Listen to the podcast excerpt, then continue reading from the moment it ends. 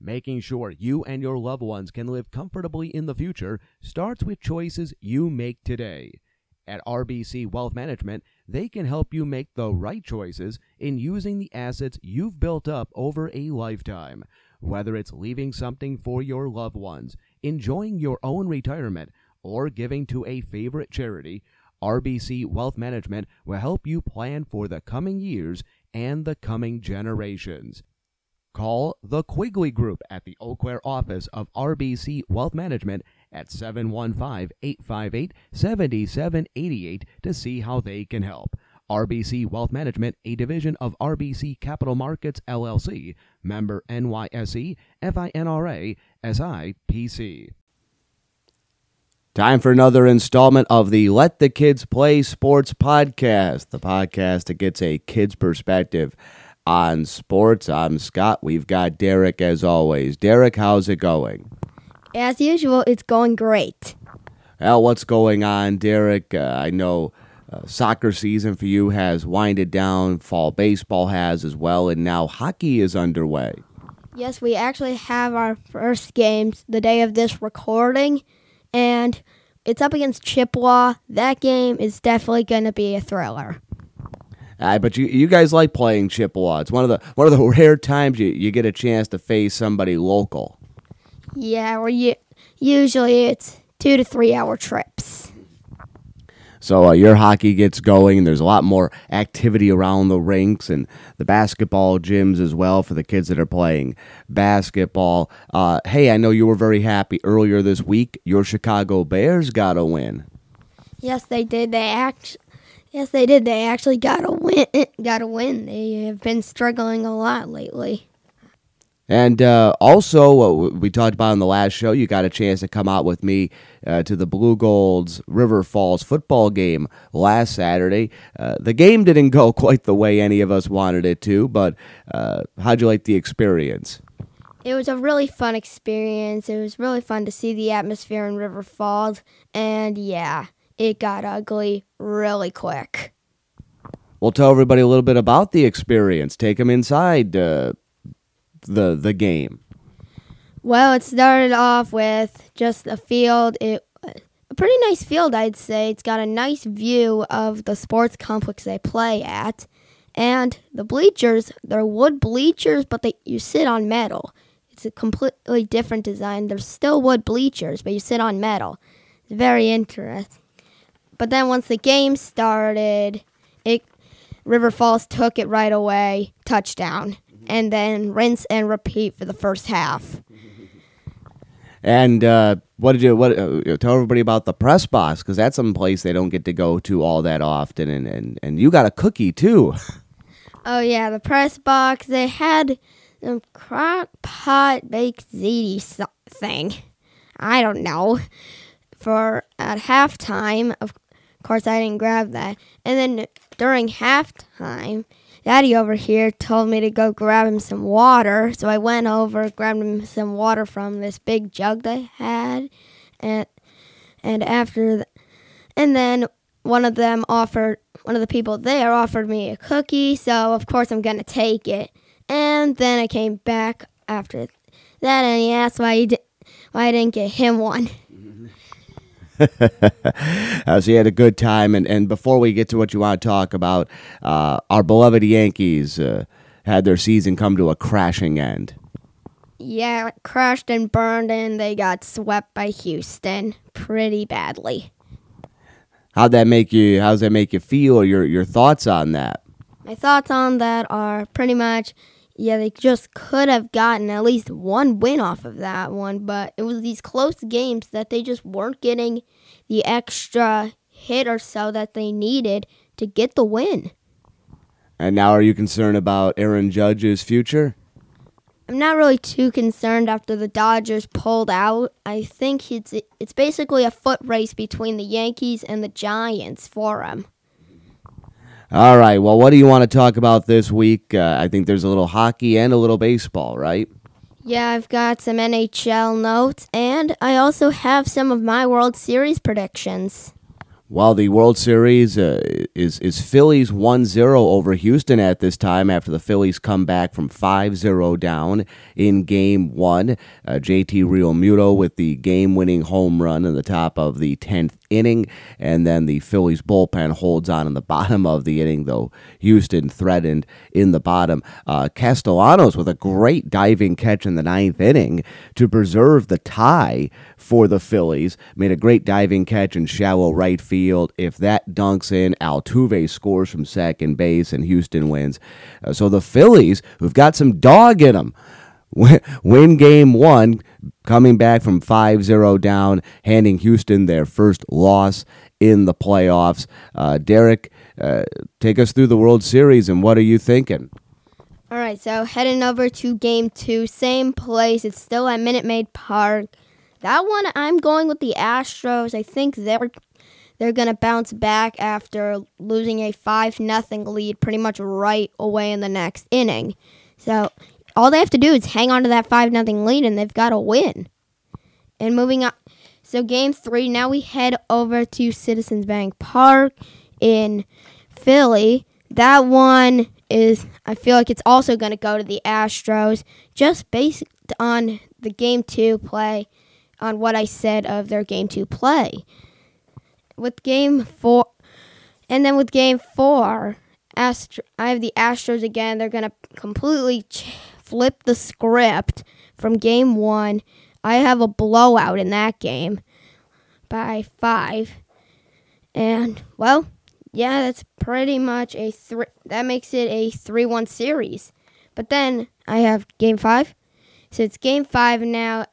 Astros and Phillies, of course, and game five I have the Phillies upsetting the Astros in that one, keeping the series alive as they will take that one at home, only to turn around, head back to Minute Maid Park, and lose to the Astros, ending the World Series. I have the Astros, this being this year's world champions. So you've got the Astros in uh, you got the Astros in six. Uh, I'm going to pull for the Phillies in seven. I just don't want to see Houston win. Uh, you know, the, the, the one saving grace would be getting Dusty Baker that elusive World Series ring for himself, but I, I just don't like the Astros. So I'm pulling for the, the Phillies here. Uh, before we shift to hockey, uh, what are who are some of the key players you're keeping an eye on on both teams? Well, on both teams, I'm mostly focusing on for the Astros, Yordan Alvarez and Jose Altuve. Those have been the big star players for their team for a while now. And over on the Phillies, I'm paying a lot of attention to Nick Castellanos. He's been show, putting on a show out there for them, and yeah, that's he sh- might be one of the players that could turn this series and really get it going for them. What about uh, Bryce Harper? Bryce Harper was on a bit of a downhill slope this season.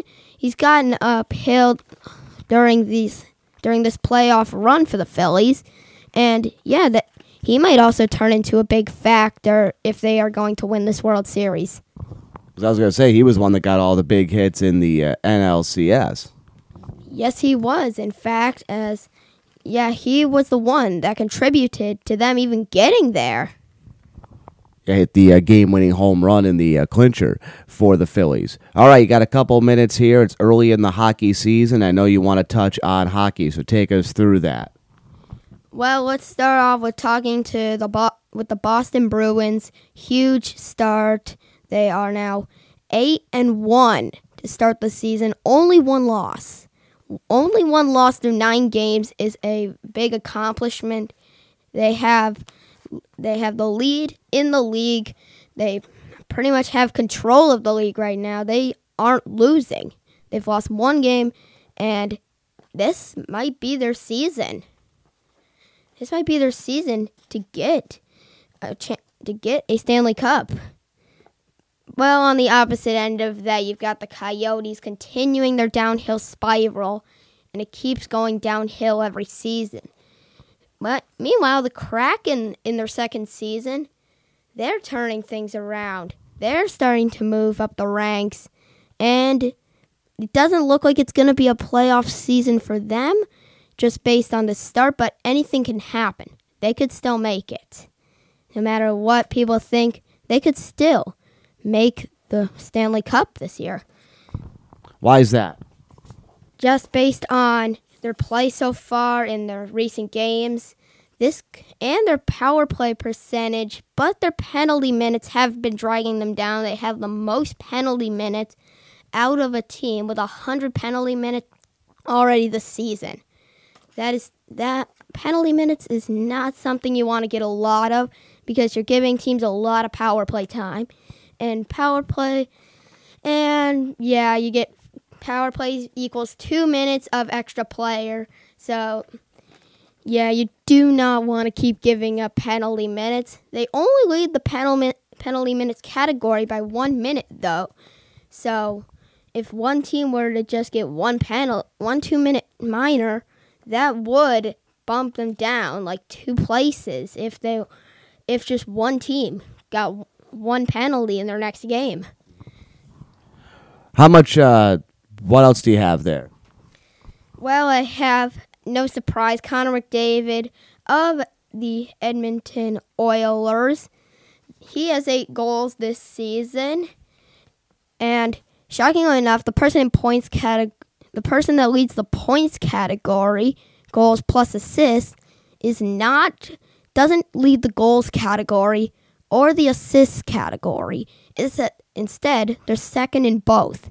David Pastrnak, he is second place to Connor McDavid with seven, and oh, David Pastrnak of the Boston Bruins, he is one behind both players. He is one behind Leon Draisaitl also of the Edmonton Oilers with 10 assists and 7 goals, putting him at 17 points, which gives him the lead in the points category. Which is actually, he has been playing a huge role in their run this season for the Boston Bruins. This so if he keeps up this pace, he could be a big player this season. So that's your update on hockey. Did you have any other notes uh, with hockey? Did you want to tie up any loose ends? Well, the Avalanche's power play percentage is sitting at a 38.5%, meaning if you were to play them, I would suggest not getting a penalty because – they're scoring four tenths of the time, more like 40, about 40% of the time, they are scoring on the power play. And uh, how are the Wild doing? The Wild are are still sitting at about the fifth spot for a while now, or should I say, a wild now?